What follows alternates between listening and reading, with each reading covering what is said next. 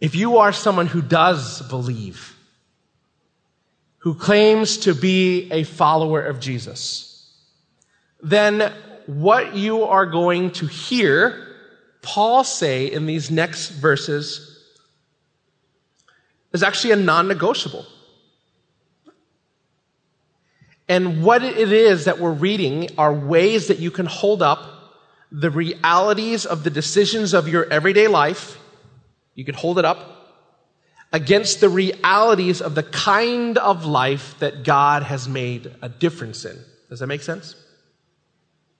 So then the question is, what difference does God make? Because that is the premise of this whole series and our talk for today. And today we're going to look at really the first two things that Paul says is different in the life of those who follow Jesus. Now, I, full transparency, I was hoping to cover a lot more text tonight. Um, intended to, but we're just going to go ahead and um, splitting up. There's a lot of different things that Paul talks about, but I'm just going to talk about two things today. And so, uh, and then next week we'll do part two, and we'll just kind of continue to walk through it. But today I just want to take a look at two things because I want to take some time to really uh, maybe give you not only just an understanding from what Paul is saying, but how all of Scripture points to this idea that there is a standard by which we who follow Jesus can measure the everyday rhythms of our lives to see whether or not God is making a difference in our life. And if you love and follow Jesus, don't you want God to be making a difference in your life? Don't you? Don't you? I do. I hope so. So the first thing is this God shows us how to be people of truth. God shows us how to be people of truth. So if you're taking notes, that's that first thing there. And so let's just take a look at the rest of Ephesians chapter 4, verse 25. It says, Therefore, having put away falsehood, some of your translation says, you know, don't lie. It talks about lying. Let each one of you speak the truth with his neighbor, for, really important word there, for we are members of one another. Now, uh, before I jump into like the practical application of this verse, I think it's really, really important for us to, to realize that uh, Paul was talking to an audience who understood the character of God. And we've talked about this in Ephesians chapter 1 through 3, but real quickly, just to touch base back on this, this idea of truth. In our current culture, truth is just, you know, it's relative, right? But when we speak of it in the scripture, there is, there are very clear expectations of what is truth. And so I just want to really quick reestablish for us, just in case we forgot, what is truth? Uh, when you place your faith and trust in Jesus, you place your faith in who the scripture says he is. And what does the scripture say he is? Well, John 14, 6 says this Jesus told him, I am the way, the truth, and the life. No one can come to the Father except through me. No one can come to the Father except through me. I am the way, the truth, no one. Okay? Later in John 16, verse 13, we are told that the Holy Spirit, you could it's in your notes there, or you want to jot it down real quick. We're not going to go there. We're told that the Holy Spirit, which lives inside of every born again follower of Jesus, we are told that the Holy Spirit is known as the Spirit of, guess what? Truth. Oh my goodness, did you read my notes, Gary? right? And then again in John 17, 17, we're told that the truth is the Word of God in the same way that Paul refers in Ephesians chapter 1, verses 13 to 14, that the truth is the gospel. Okay, so uh, real quick, we've established what truth is, right? It's Jesus. It's the story of the gospel. It's God's word, right? So we, we, we, we're all on the same page of what the truth is. So the point that Paul is making is that when you have submitted your life to Christ and you're a person who's committed to being truthful, to being like Christ, to representing His Word, to representing His gospel, all these things, right? To, to representing, to, to living life in the Spirit because the Spirit is truth, right? So this is what this all means. It's very, it's, it's very complex, but it's also very simple and fi- like finite. You can, you can quantify what it, this is, what he means. When we look at the scripture. So you don't have to feel like, oh, what does it mean by truth? You know, I don't know, like, you know, what, how about white lies? Now you're asking questions that are outside the paradigms what Paul's trying to tell us about what it means to live in truth. So when you've submitted your life to Christ, then you're a person who's committed to being truthful because the very nature of who God is is demonstrated through Jesus and all of scripture is that he is truth. So therefore, you are a person who puts away falsehood and lies because you believe in God who is truth, Jesus who is truth, the Holy Spirit we're living inside of you is truth. So, so there's this idea of that, you know, therefore is a really big word because don't be mistaken. This passage is, is not about how you should not lie. Okay?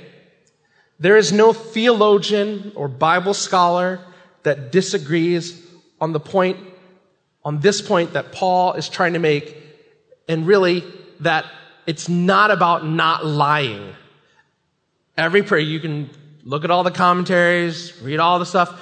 They will all say this. This is not a passage of scripture about why we should not lie.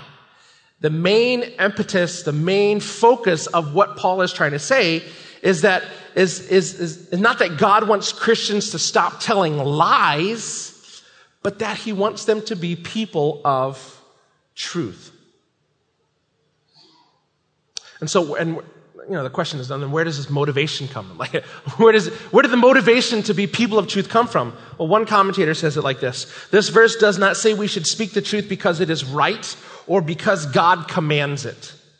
Though these may be true. Rather, in this verse, the rationale for truthfulness has to do with our membership in the body of Christ. Have you ever thought about that? That the, the, the main driving force of truthfulness in your life doesn't come from a desire to be moral, but a desire to represent the body of Christ that you belong to. That might be a game changer. I mean, think about that. What calls forth honesty is the fact that we are connected to each other. The foundation for truthfulness among Christians is the reality of our openness in Christ, a unity forged by God through the cross and by the Spirit.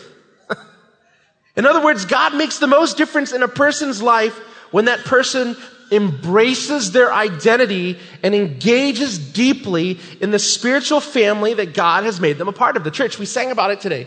I am a what? Child of God. And so if you're a child of God, that means you belong to a what? A family. And so it's not just the fact that God is your father that literally changes and makes a difference in your life, but it's the fact that you are no longer an alien, a stranger. You are no longer abandoned, but you are adopted. You are brought into the family of God. And so it's not just the reality that you're a child of God that makes the biggest difference in your life, but it's also the fact that you're part of the family of God. Or as another commentator says regarding the scripture, because each member belongs to the rest, the fellowship of the church will be marked by a, I like how he says this, refreshing openness. You know, one of the benefits of connecting to a local church in a deeper way, you know, past the gatherings, I, I love our gatherings. I really love, I love, I love watching how we serve one another. I love seeing how we sacrificially show up so that we can not only uh, worship with each other, but you know, maybe uh, connect with one another, and then and then really think about how God's leading us as a church by His Word together. I love it. But past the gatherings and into the context of our missional communities, one of the things I love the most is that in our communities we learn how to speak truthfully. And speaking truthfully is more than just not lying, but living life more open and transparent. There's a refreshing openness about it. I mean, I, I, can't, I can't begin to describe how much personally I value the ability to be open and transparent with people that are part of our missional communities. In fact, uh, just in the past couple months, um, I know you think that there is no reason that Leona should ever be frustrated with me because I'm perfect. And, uh, but there are seasons, maybe years or decades of my life where I cause her much frustration. And, um, you know, we were in a place, uh, I'm being funny, but uh, here's the truthfulness. You know, like a couple months ago, we were in a place in our relationship where we're just not seeing eye to eye on things. Those who've been married for a while, you know what, the, you know what I mean, right? Like, it just that, like, it seems that there's a season, like, no matter what we do, we're just like, oh, we're not firing on the same cylinders. And I can't tell you, I cannot tell you how encouraging and how life giving it was to be able to sit in a room with just a smaller number of guys as we, we kind of do in our mission community as we gather and kind of split up. And, um, and just to look at each and every one of them and go, you know, I know I'm like, some of you, I'm your pastor, but like right now, I just need to be your brother in Christ, and I need to let you know we're, we're struggling, and it stinks. Would you pray for me? And I cannot tell you the refreshing openness that you find in being in community with people. And as I begin to bare my heart and these men begin to speak the gospel truth into my life, and then they begin to minister to me in prayer. I can't tell you the immense value that that brings to my life. And that's the difference that God makes. Another difference that uh, God makes is that God shows us how to reframe our emotions. Reframe our emotions. Particular, reframe our anger. Reframe our anger. Ephesians 4, verse 26. Be angry and do not sin. Be angry and do not sin. Now, really quick, we said this when we first started Ephesians, when we talked about like the setting and everything. Uh, Paul is writing this from where? Does anyone remember? Does anyone remember where Paul is writing this letter from? What context is he writing from? Jail. He's in prison. Okay? Um, he has a lot of natural things to be angry about. Okay? And if you know the story, Paul is unjustly imprisoned, right? And so, here you go. You have a man who, by the world standards, would be given a pass to, to, to have unending anger. And it's natural to get angry, right? Because you can't help feeling angry when someone does something to you that you don't want. Right? And, and, and I, we've talked about this before. It, um, you know, a- anger says this. Anger says that you owe me. That's what anger looks like. Like, you owe me. You owe me a reputation. You spoiled my reputation and I'm mad at you. You, you owe me a childhood. You rip, you didn't give me the kind of childhood that I deserve. And, and so I'm angry at you. You owed it to me to have treated me with love and not lust. You, you owed it to me to not have abused me. You owed it to me to have been there when the times got tough like you said you would. You owe it to me because of your unforgiveness or your bitterness to me or your cruel tongue or your selfish heart of your lack of compassion or insensitivity. It's, very natural for us to get angry because why? People at many times do things to us that causes us to say, you owe me. And I'm angry because you took something from me and you owe me now. You add to the list whatever you are angry about. Maybe he owed me love and, or she owes me respect. They promised they would do this, and I'm mad as heck, right? And so, Paul knows this. He's in jail. I'm sure he's upset. And so, Paul doesn't say, don't be angry. Instead, he gives us a different standard, a different way to reframe our emotions, our anger. One Bible scholar communicates it this way. Many contemporary translations and commentators argue that the imperative be angry is a concession, not necessarily a command. In the Greek, literally, it says be angry. It's, some of your translations will say, in your anger, do not sin. Uh, but literally, in the Greek, it just says be angry. It almost sounds like a command. But most commentators argue that it's really an imperative. If, and, that really means this if you are angry, though you really shouldn't be, then don't sin. I think that's a very interesting way to reframe our anger. So the question is not, how do you feel when someone wrongs you? The question is, how do you respond? Because Paul doesn't say, don't feel anger. He simply reframes that anger and gives us a different perspective. In essence, he says, don't let your anger become a driving force in your behavior. It is necessary for Paul to write that because in our anger, we sometimes don't make the wisest decisions, do we? I mean, I, have never heard someone say, I am so glad I was angry because all the things I have done in my anger have netted me all the positive things in my life.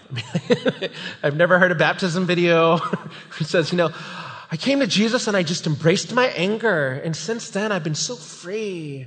Like that's, I, you know, never heard that. And listen, we've all done something in our anger that we ended up regretting, right? I mean, you, do you remember the last time that you were, I mean, like you were angry, angry? Do you remember what you did when you were angry, angry? I'm sure you couldn't describe what you did when you were angry, angry as something that would typify the difference that God makes. And so, what does Paul do? Well, Paul gives us some advice about this anger. Here's what he says Be angry and do not sin. What does he say? Do not let the sun go down on your anger. Now, very interesting phrase. When you are a follower of Christ, you're committed to not letting yesterday's anger bleed into today. And in the same way, not letting today's anger bleed in to tomorrow. In other words, Paul is saying that we should not carry our anger for a very long time, or maybe to put it into the positive, we should carry our anger for as short a time as possible. Now, I've always heard it from married couples, and maybe, maybe you're, you're, you're uh, maybe you've heard this too. Maybe if you're like Corey and Jesse who are going to get married here soon or whatever. If you're, you've heard couples say this, oh, never go to what? Oh, wow, you all talked to the same old person I did? That's awesome. Never go to bed angry! And that's a great application to this verse. But listen, how many of y'all who have said that went to bed angry? Yeah, yeah, I did too. Me too. Way to, way to raise it up quickly. I see the spirit of truthfulness working through you already. Hallelujah. Let's just praise the Lord right now. Okay.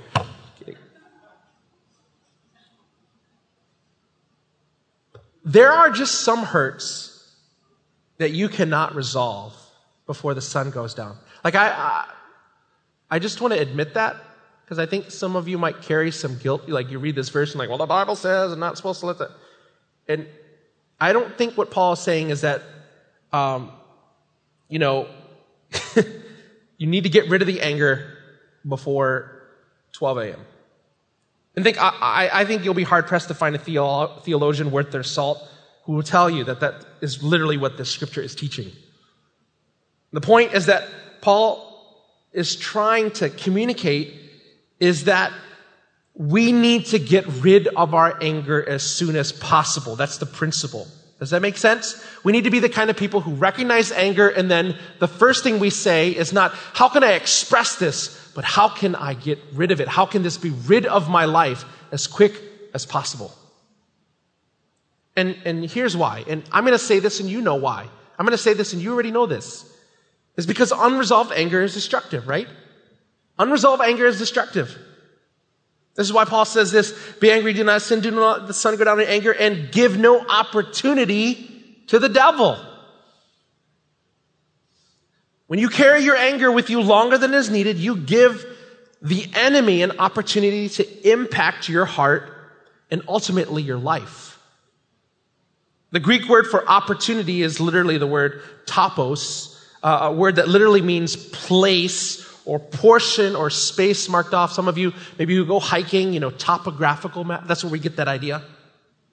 And so, catch this. In Paul's mind, there is a line you can cross with your anger wherein your desire to hold and express your anger, you literally mark off a section of your life and your heart and your mind. You literally set out a stool and say, Hey, devil, come on in.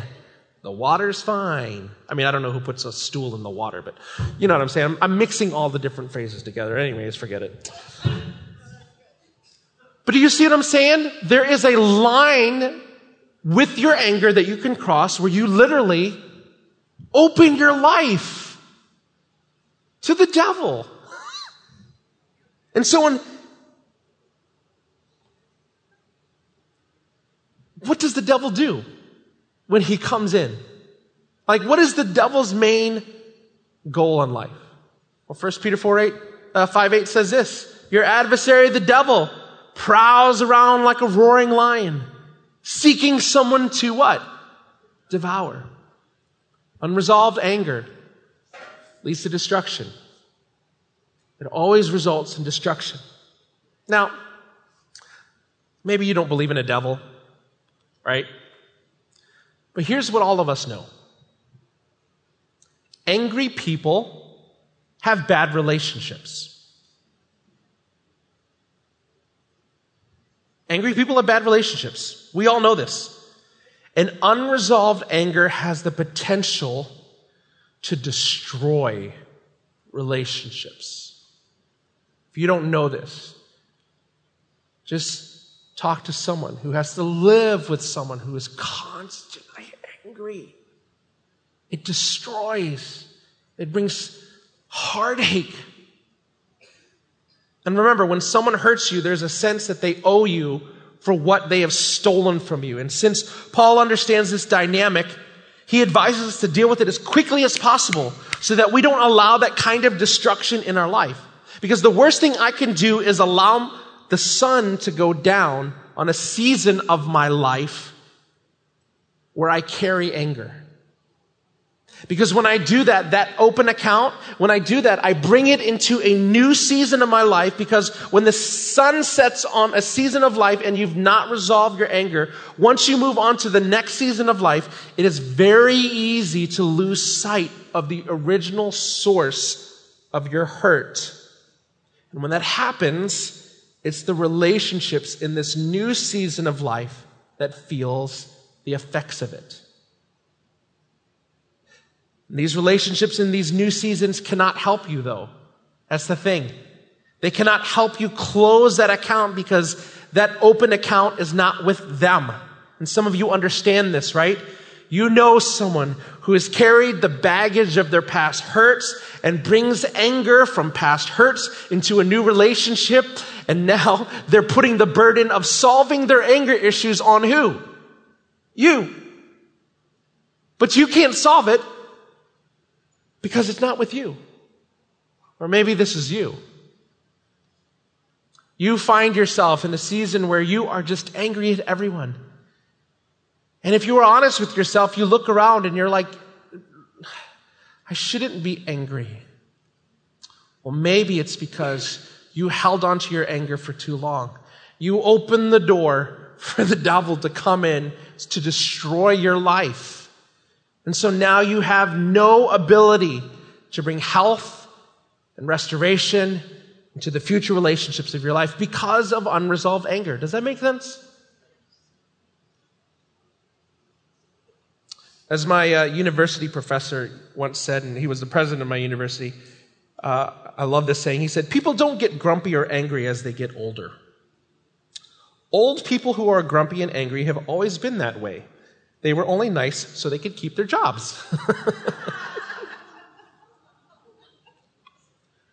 so listen, how do we get past our anger?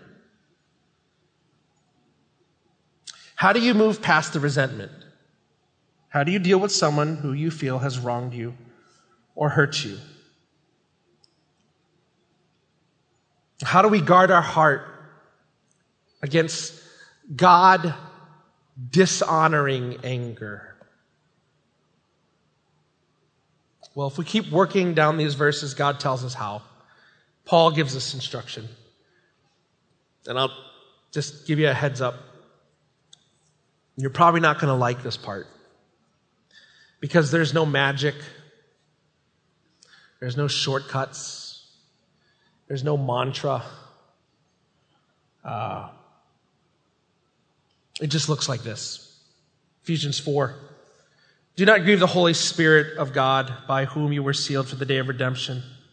Let all bitterness and wrath and anger and clamor and slander be put away from you, along with all malice.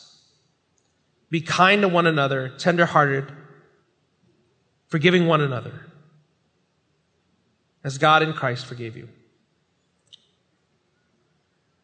Paul basically says that God shows us the solution to our anger is forgiveness. Forgiveness. And what if Paul is onto something? Like, what if you really could get rid of your anger and hurt and resentment? What if you really could get rid of those imaginary conversations and you could be around that person who hurt you without feeling like you wanted to drop kick them in the face? like, what if? Paul says it's possible. And he tells us how. Forgive. Now, when you first hear this, it kind of looks like Paul's taking a bunch of happy pills. Don't be mean, be nice. Get along. And you're like, easy for you to say, Paul. You don't know that person. You don't know what they did to me. But what he's trying to do is remind us that God has shown us how to reframe our emotions. We don't have to allow our past to dictate our present or control our future. But here's the key forgiving one another. Most of us think we can't do this because we've bought into the false notion that forgiveness is an emotion, right?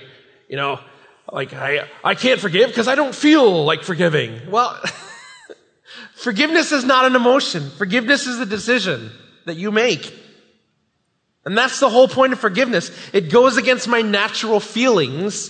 Forgiveness is not something that we try to do. It's not even something that we give our best shot at. We either do it or we don't. Or as Yoda would say, hmm, there is no try. There is only do. Well, whatever. I can't do it. right? There's no try. You either do it or you don't. It's a decision. It is a specific moment and specific action where we close the account on what someone owes us. I think that one of the reasons that we choose not to forgive is because we feel that if we forgive, we kind of let that person who hurt us off the hook. Right? If we forgive them, then, then, then, then they don't have to pay us back. And, and it makes it too easy for them. And our sense of fairness tells us that people should pay back what they owe and they should pay for what they do because after all if they don't learn to, to if they don't learn it from me they're going to go and hurt other people too right and so there's a sense inside of us that feels like uh, well it's a savior complex right we, we can save the whole world by making one other person pay who hurt us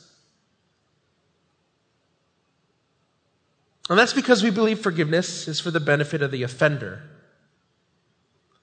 but actually forgiveness is for the benefit of the uh, forgiver of the offended. When we don't forgive, we get trapped by anger and bitterness and resentment, and it affects us way more.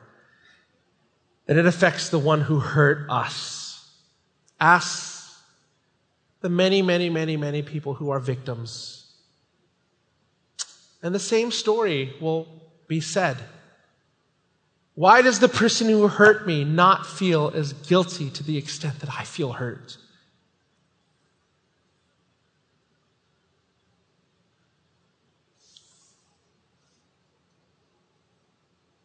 When we don't forgive, the lens through which we see people becomes distorted. And we begin to view all our relationships through that lens. And so, because God loves us and God wants us to have restored, healthy relationships, he says, listen, you got to make a choice to forgive. Paul, who writes here, says you've got to forgive. And because Paul knows that we are fighting our own internal sense of fairness on this when he finished these verses with a little context. Just in case we might want to say like, I understand what you're saying, but it's not that easy. It's not that easy. Paul tells us that we forgive because we are forgiven. Look at that last part of the verse. Be kind to one another, tenderhearted, forgiving one another as what? God in Christ forgave you.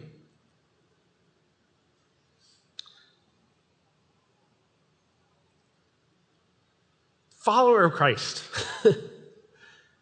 Christian, believer, let me ask you a question. Do you remember when you had an open account with God? Do you remember when you had hurt, betrayed, and disappointed God with your life decisions? Do you remember that? And do you remember how Jesus canceled your debt when he died on the cross and rose from the dead? That is the context for extending forgiveness to others. This is the context for reframing our emotions. And you will never find the motivation to forgive based on the person who hurt you. I promise. You will never find the motivation to forgive based on the person who hurt you. You will only find it when you focus on the person who has forgiven you. Jesus said it like this in Matthew 6 If you forgive those who sinned against you, your heavenly Father will forgive you. But if you refuse to forgive others, your Father will not forgive your sins. I get it. Like living life this way, the truthfulness part, maybe that's a little easier.